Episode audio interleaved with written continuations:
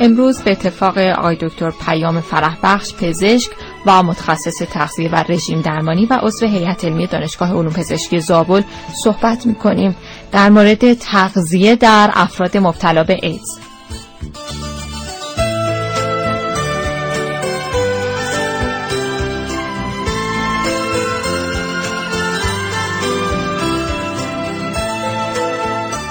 آقای دکتر فرافخ سلام عرض می کنم خدمت شما. در مورد ایدز بفرمایید و اینکه تغذیه در بیماران ایدز چقدر اهمیت داره. من هم سلام عرض می کنم خدمت شما همکاران خوبتون و شنوندگان گرامی رادیو سلامت. در رابطه با تغذیه بیماران ایدز در واقع امروزه بخش عمده ای از مباحث تغذیه رو می‌تونه به خودش اختصاص بده.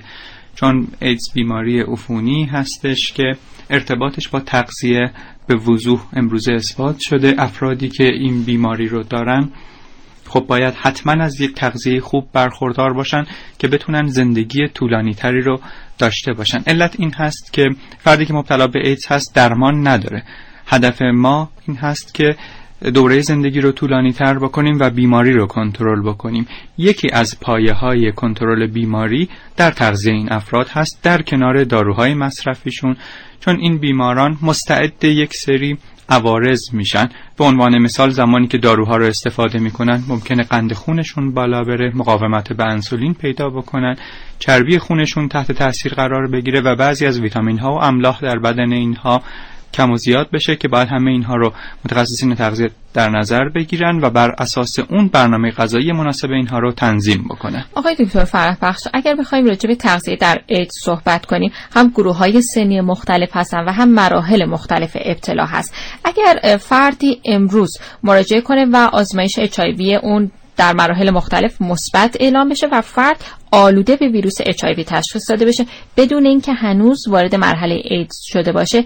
چه نکات تغذیه باید رعایت کنه برای اینکه بتونه این دوره در واقع که هنوز وارد مرحله ایدز نشده رو طولانی تر کنه و زندگی با کیفیت تری داشته باشه. در این موارد حتما باید بررسی کامل آزمایشات انجام بشه. وضعیت هموگلوبین هماتوکریت یا همون غلظت خون این افراد رو بسنجیم. وضعیت قند خونشون چربی خونشون و بررسی های ویتامینی که می‌تونیم براشون انجام بدیم رو حتما انجام بدیم. اگر کمبودی وجود داره باید جبران بشه. به عنوان مثال کمبود ویتامین D کمبود ویتامین A کمبود ویتامین های خانواده B به خصوص کمبود خانواده ویتامین به دوازده. بسیار بسیار مهم هستش. اینها رو حتما ما باید جبران بکنیم. برنامه غذایی که برای اینها میدیم. یک برنامه متعادل با کیفیت هستش که از تمام گروه های غذایی باید به صورت کامل استفاده بشه. حتما از رژیم های خاص تو اینها پرهیز بشه.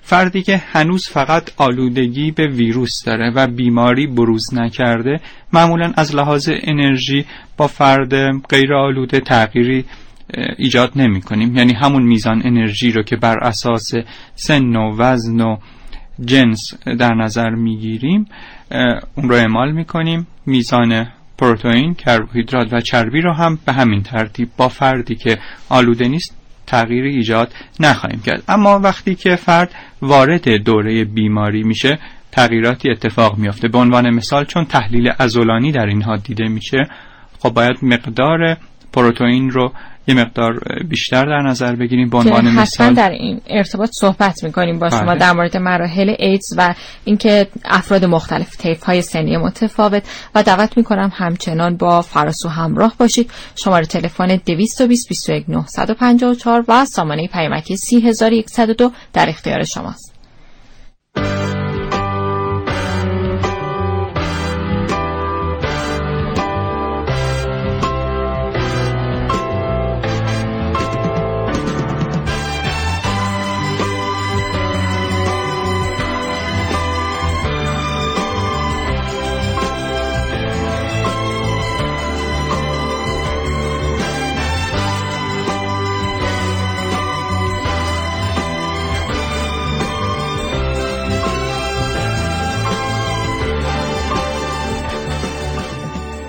سپاسگزار از شما که شنونده فراسو هستید.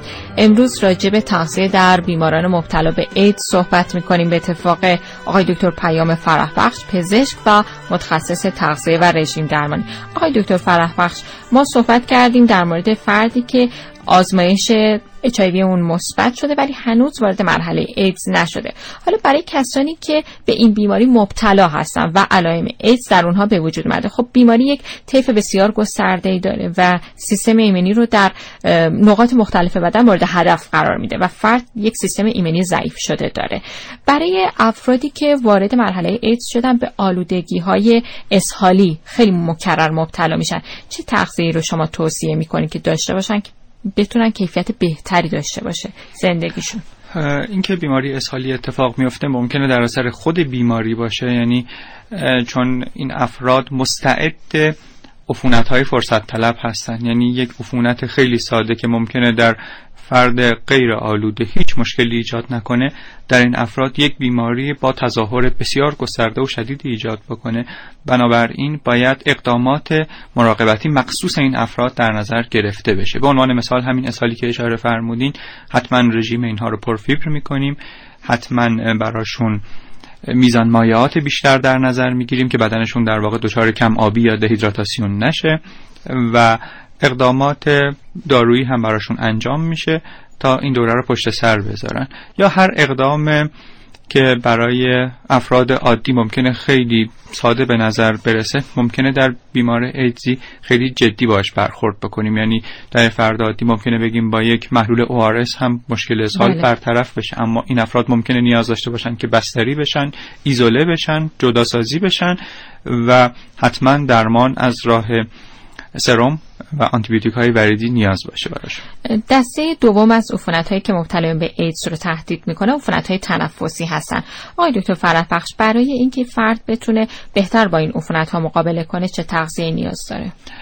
در این موارد همونطور که اشاره کردم در ابتدای بحثم زمانی که فرد از آلودگی رد شده وارد فاز خود بیماری شده حتما باید میزان پروتئین رو ما یه مقدار بیشتر در نظر بگیریم.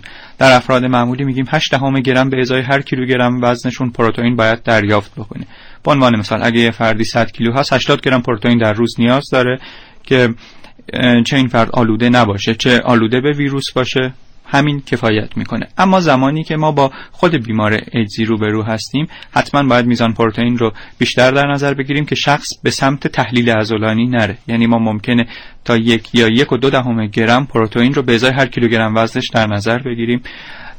وقتی که فرد مبتلا به ایدز هست میزان انرژیش رو هم ما بالاتر در نظر می‌گیریم.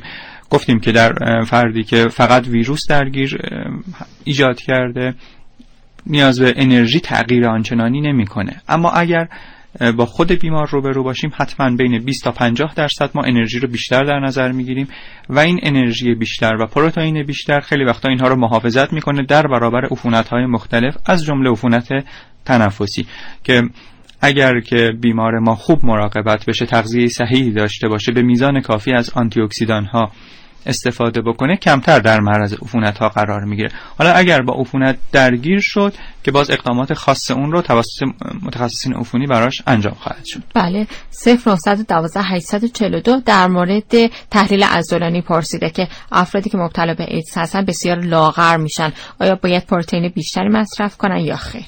بله عرض کردم دیگه وقتی که فرد وارد فاز بیماری میشه حتما میزان دریافت پروتئینش رو بیشتر در نظر می‌گیریم تا از این بابت بتونیم تا حد ممکن بازگردش پروتئین رو بهتر بکنیم و میزان عضله که از دست رفته رو به نوعی بهش برگردونیم. آقای دکتر فرافخش این پروتئین رو از طریق گوشت قرمز باید تعیین کنن یا اینکه نه؟ می‌تونن از منابع مختلف استفاده کنن. حتما باید از منابع مختلف استفاده بکنن. یعنی گوشت قرمز باشه گوشت مرغ ماکیان باشه از گوشت ماهی هم استفاده بکنن به تناوب از اینها استفاده بکنن که پروتئین های با کیفیتی رو دریافت کرده باشن. علاوه بر این ما دو منبع خیلی خوب دیگه پروتئینی هم داریم. یکی تخم مرغ هست و دیگری پنیر که اینها می‌تونن پا به پای گوشت محسوب بشن. پروتئین های با کیفیت بالا هستن. چون در افرادی که مبتلا به بیماری ایدز هستن حداقل ما 50 درصد پروتئینشون رو باید از پروتئین های با کیفیت بالا تامین بکنیم. آقای دکتر فرپخش شما صحبت کردید در مورد اینکه در ایدز خب تیف های مختلف وجود داره و تغذیه باید یک تغییری در ساختارش به وجود بیاد.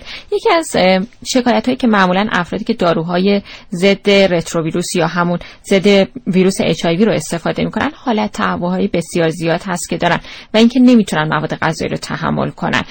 برای اینکه بتونن این حالت های تهوع و استفراغ های شدید رو کاهش بدن باید از چه مواد غذایی استفاده کنن که از داروها بتونن بهره ببرن. بله.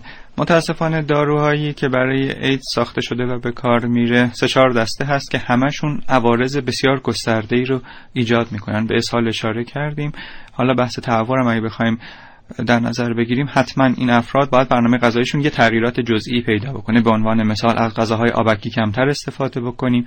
صبح که بلند میشن از غذاهای خشک بیشتر استفاده کنن مثل بیسکویت ها گزینه خوبی براشون محسوب میشه و می‌تونن از داروهای ضد تهوع هم استفاده بکنن. چون این داروها داروهای بسیار قوی هستش و قصدش این هست که اون سیستم ایمنی سرکوب شده ما رو به نوعی بازسازی بکنه و ما رو برگردونه به شرایط عادی. حالا برای اینکه این اتفاق بیفته باید در نظر بگیریم که چون بیمار ایدزی حداقل دو تا سه دارو در روز استفاده می‌کنه منتظر عوارض هم هستیم برای این بیماران متاسفانه. یکی از این عوارض عوارض گوارشی هست. چه به صورت اسهال چه به صورت استفراغ. یه سری عوارض متابولیک هم برای اینها اتفاق میفته که در هر صورت باید استفاده کنن از این داروها و این داروها حیات بخش براشون. حتما درسته. حتما علاوه همه عوارضی که دارین داروها بله، بله. به تایید جهانی هم رسیده و استفاده میشه. قطعا همینطوره. بله. در مورد عوارض دیگه فرمودیم اینکه چیکار باید بله. عوارض متابولیک هم متاسفانه از این داروها اتفاق میفته. یکی از اینها مقاومت به انسولین و بالا رفتن قند خون این افراد هست. بنابراین وقتی که ما با بیمار ایدزی روبرو هستیم و داریم کار می‌کنیم به عنوان متخصص تغذیه باید مرتب قند خون اینها چک بشه در صورتی که مقاومت به انسولین یا دیابت در فرد ایدزی بروز بکنه باید باز برنامه غذایی به نوعی تغییر پیدا بکنه. یعنی شمارش کربوهیدرات ها براشون انجام بشه یه غذای شش وعده ای براشون در نظر گرفته بشه. تا اینکه قند خون بالا در واقع بیماریشون رو وخیمتر نکنه. 0916 645 از ما راجع به مکمل ها پرسیده. آیا افراد مبتلا به ایدز باید از مکمل های ویتامینی استفاده کنند؟ بسیار سوال خوبیه. اتفاقا اینو دوست داشتم که یه قسمتی از بحث اشاره بکنم. در گذشته یعنی حدود 15 تا 20 سال گذشته فکر می‌کردن اگر بیماران ایدزی ویتامین های با دوز بالا دریافت بکنن کمکشون می‌کنه. اما امروزه می‌دونیم که بیماران ایدزی نیاز اضافه به ویتامین ندارن. مگر اینکه کمبودی در این زمینه وجود داشته باشه. خب بیمار ایدزی اگر به دلیل مصرف داروش دچار کمبود ویتامین B12 بشه یا اینکه به علت این تهوع استفراغ شدیدی که با مصرف دارو اتفاق میفته از غذا خوردن بیفته. نتونه یه سری مکمل ها رو دریافت بکنه در این زمینه دچار کمبود بشه. حتما به صورت جبرانی و اضافه بر سازمان بهشون خواهیم داد. اما اینکه آیا بیمار ایدزی نسبت به فرد عادی جامعه نیاز به ویتامین بیشتری داره بعد بگم خیر. یعنی ما دوزی که برای ویتامین آ، ای، کا و ویتامین های خانواده خانواده های محلول در آب مثل ویتامین های خانواده B و خانواده C در نظر می‌گیریم. دقیقا معادل بقیه افراد جامعه هست و اضافه کردن ویتامین ها کمکی به این بیماران نخواهد کرد. آقای دکتر شما به یه نکته اشاره کردین که اگر فرد کمبود خاصی نداشته باشه نیازی نیست که از مکمل های ویتامینی استفاده کنه. چه در مورد بیماری ایدز چه در مورد بیماری های دیگه. ما مکررا این سوالو می‌شنویم که چه غذایی بخوریم چه مکملی استفاده کنیم که سیستم ایمنی ما تقویت بشه. برای تقویت سیستم ایمنی آیا غذای خاصی یا مکمل خاصی وجود داره؟ بله آنچه که در غذاها ما به عنوان آنتی اکسیدان ها می‌شناسیم. آنتی اکسیدان ها موادی هستند که در واقع با رادیکال های آزاد با مواد اکسیدان که حاصل سوخت و ساز کربوهیدرات ها چربی ها و پروتئین ها هست مقابله می کنند که این آنتی اکسیدان ها به صورت محلول در آب هستند محلول در چربی هستند و به صورت متفرقه هم در بعضی غذاها به وفور یافت میشن که بهترین منابع آنتی اکسیدان برای ما سبزیجات تازه و میوه های تازه هستن.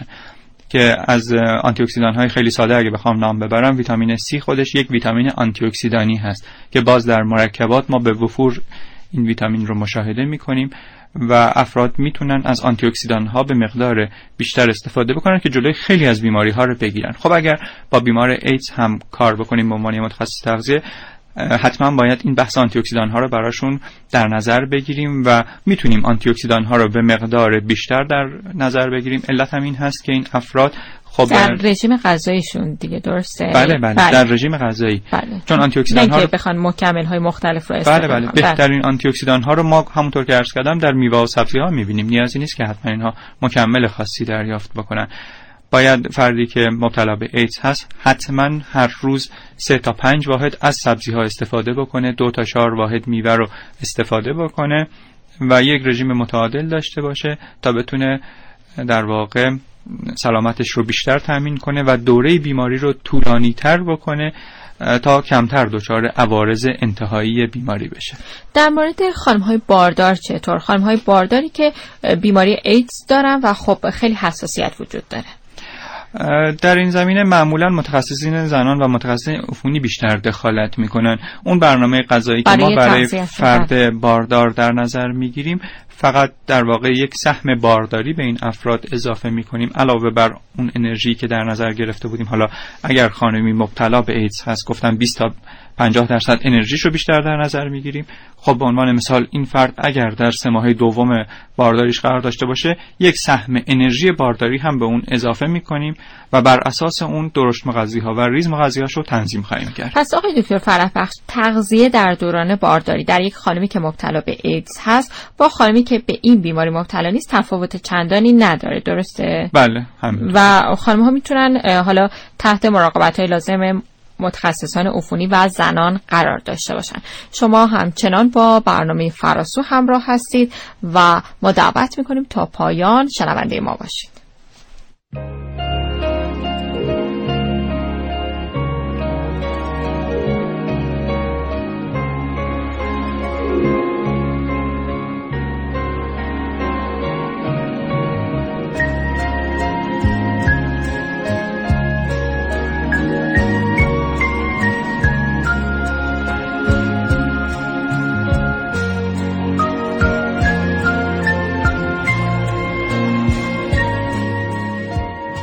صحبت می‌کنیم در برنامه فراسوی امروز به اتفاق آقای دکتر پیام فرح بخش راجع به تغذیه در مبتلایان به ایدز. آقای دکتر فرح بخش ما راجع بیماری ایدز صحبت کردیم و گفتیم طیف های سنی مختلفی مبتلا میشن. یکی از شنوندگان برای ما پیامک ارسال کردن که دخترشون که زیر سن 18 سال هستن 16 سال هستن به بیماری ایدز مبتلا شدن و خب حالا از تغذیه پرسیدن که چه کاری باید انجام بدن.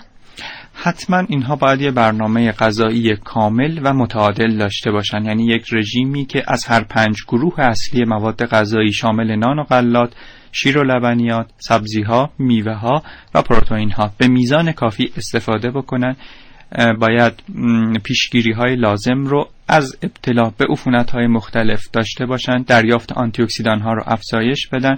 حتما اگه می‌خوان از میوه و سبزی استفاده بکنن از تازه اون استفاده بکنن کمتر سراغ مثلا سبزیجات خوش شده یا سبزیجات فریزری برن. اگر می‌خوان میوه استفاده بکنن میوه های تازه به مراتب بهتر از میوه های سردخونه یا میوه های خوش شده هست و در رابطه با پروتئین ها هم به صورت متناوب از گوشت مرغ ماهی استفاده بکنن. به میزان کافی از خانواده نان و غلات استفاده بکنن. حالا اگه ایشون لاغر هستن مقداری انرژیشون رو به خاطر لاغر بودن اضافه می‌کنیم. در غیر این صورت همون انرژی لازم رو براشون در نظر می‌گیریم که انشالله بتونن یک عمر طولانی مدت با کفایت و بدون در واقع درگیری با عفونت های مزاحم رو پشت سر بذارن. 0917 642 پرسید که آیا درسته که اصل برای مبتلایان به ایدز یکی از مهمترین مواد غذاییه؟ ببینید اصل به علت خواص درمانی کلی که براش قائل هستیم به عنوان یه ماده غذایی خوب روش حساب می‌کنیم. اما اینکه ارز کنم خدمتتون قطعا یه فردی که مبتلا به ایدز هست باید حتما در برنامه روزانش اصل قرار بگیره نه به این صورت نیست. ولی می‌تونن توی برنامه حالا صبحانهشون یا مثلا داخل شیر یا چای استفاده بکنن. خیلی هم خوبه. آقای دکتر فرافخشه که دیگه از زایاتی که در بیماری ایدز به وجود میاد زایات پوستی هست که مبتلایان به ایدز دچار عفونت ها و زایات مختلف پوستی میشن. برای اینکه این زایات کاهش پیدا کنه چه مواد غذایی می‌تونن کمک کننده باشن؟ یکی از مشکلات عمده بیماران مبتلا به ایدز کمبود ویتامین آ هستش که این رو در سطح جامعه ما خیلی کم می‌بینیم چون یه ویتامین محلول در چربی هست در منابع غذایی مختلف از جمله هویج و اینها که حاوی بتا کاروتن هستند که پیشسازهای ویتامین آ هستند یا بسیاری از سبزیجات زرد و قرمز ما می‌بینیم. کمبود ویتامین آ رو عموما تو جامعه مشاهده نمی کنیم اما در این دسته خاص از بیماران اتفاق میفته خب وقتی که ما کمبود ویتامین آ داریم هم با عوارض شبکوری درگیر هستیم هم با یه سری عوارض پوستی مثل خشکی پوست زبر شدن پوست که در این موارد حتما باید ما به صورت مکمل درمانی براشون اقدام بکنیم. یعنی منابع ویتامین آ رو به صورت غذایی بهشون معرفی می‌کنیم که حالا غذاهای حاوی چربی یه مقدار ویتامین آ دارن و سبزیجات زرد و قرمز هم حاوی بتا کاروتن هستند که پیشسازهای ویتامین آ هستند. در این حال ممکنه نیاز باشه که از قرصهای مکمل ویتامین آ در این موارد استفاده بکنیم. ما در ابتدای صحبت گفتیم که حدود نیمی از افرادی که آلوده به اچ هستن زیر 25 سال هستن. اما اگر کسی در میان سالی و سالمندی به این ویروس مبتلا شد اینها باید چه رژیم های غذایی رو رعایت کنن؟ حتما باید دقت بکنن که رژیم غذاییشون یک رژیم کامل باشه. اگر که فردی مبتلا به ایدز باشه به عنوان مثال بیاد رژیم های گیاهخواری هم بخواد شروع بکنه یا خیلی از اینها به علت افسردگی که ممکنه براشون ایجاد بشه میان رو به رژیم های خاص میارن مثل خامگیاهخواری توصیه می‌کنیم اکیدا این رژیم ها رو انجام ندن حتما این رژیم ها رو کنار بذارن یک رژیم کامل داشته باشن. چون همونطور که در قسمت های قبلی صحبت هم, هم اشاره کردم کمبودهای ویتامینی در این افراد ممکنه با بقیه جامعه متفاوت باشه. به عنوان مثال یکی از این ویتامین ها ویتامین B12 هستش که این ویتامین B12 در منابع پروتئینی مثل گوشت، مرغ، ماهی، تخم مرغ، پنیر یافت میشه و زمانی که شخص مبتلا به اید خود به خود کمبود ویتامین B12 داره. بیاد رژیم گیاهخواری یا خام گیاهخواری هم شروع بکنه قطعا وضعیتش بدتر و وخیمتر خواهد شد. حالا چه در دوره سالمندی چه در دوره میانسالی توصیه من استفاده از یک رژیم غذایی کامل هست. شما به افسردگی اشاره کردین که یکی از عوارض روانی ابتلا به ایدز هست. برای اینکه فرد با افسردگی بتونه مقابله کنه توصیه غذایی مختلفی میشه. باورهای متفاوتی وجود داره که زعفران می‌تونه نشاط آور باشه. این باورها چقدر درست هستن؟ بعضیش می‌تونه درست باشه. به عنوان مثال دریافت امگا 3 رو امروزه می‌دونیم که می‌تونه با افسردگی مقابله کنه. هم پیشگیری می‌کنه از افسردگی هم میزان افسردگی رو کاهش میده. بنابراین از منابع امگا 3 که غذاهای دریایی بهترین منابع اون هست به این افراد توصیه می‌کنیم داخل برنامهشون داشته باشن. حتما هفته دو تا سه بار از ماهی های چرب استفاده بکنن تا امگا 3 کافی بهشون برسه. بله در مورد زعفران چطور؟ این هم خیلی در موردش صحبت میشه که نشاط آوریم. باور درسته آقای دکتر. در رابطه با این باور حقیقتش من جایی ندیدم بله. که به صورت علمی بخوام اثبات شده بگم که توی مقاله دیدم یا توی کتابی دیدم اما من هم مثل شما شنیدم بله. و اطلاعات خیلی زیادی در این زمینه ندارم آقای دکتر شما به اومگا 3 اشاره کردیم به ماهی ها این سوال مکررا پرسیده میشه که آیا ماهی های رودخانه ای ماهی های پرورشی هم همون میزان اومگا 3 رو دارند یا خیر میزان اومگا 3 ماهی های پرورشی کمتر هست چون اومگا 3 در واقع بر اساس تغذیه ماهی از جلبک های دریا هست. چون این جلبک ها رو ما در استخرهای پرورشی یا رودخانه ها نداریم یا اگه داشته باشیم خیلی کمتر داریم میزان اومگاسشون یه مقدار کمتر از ماهی های دریا هستن. آقای دکتر به لحظات پایانی برنامه نزدیک میشیم و توصیه پایانی شما و جنبندی نهایی برنامه.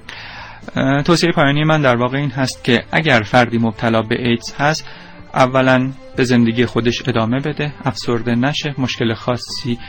حالا اگر پیش اومده ما باید حتما راهکارهاشو پیدا بکنیم درمانش بکنیم. از لحاظ تغذیه‌ای هم حتما یه برنامه غذایی کامل تحت نظر متخصص تغذیه و بررسی کمبودهای ویتامین و املاح و جبران اونها رو داشته باشن. سپاسگزار از شما. صحبت کردم با آقای دکتر پیام فرح بخش پزشک و متخصص تغذیه. خدا نگهدار.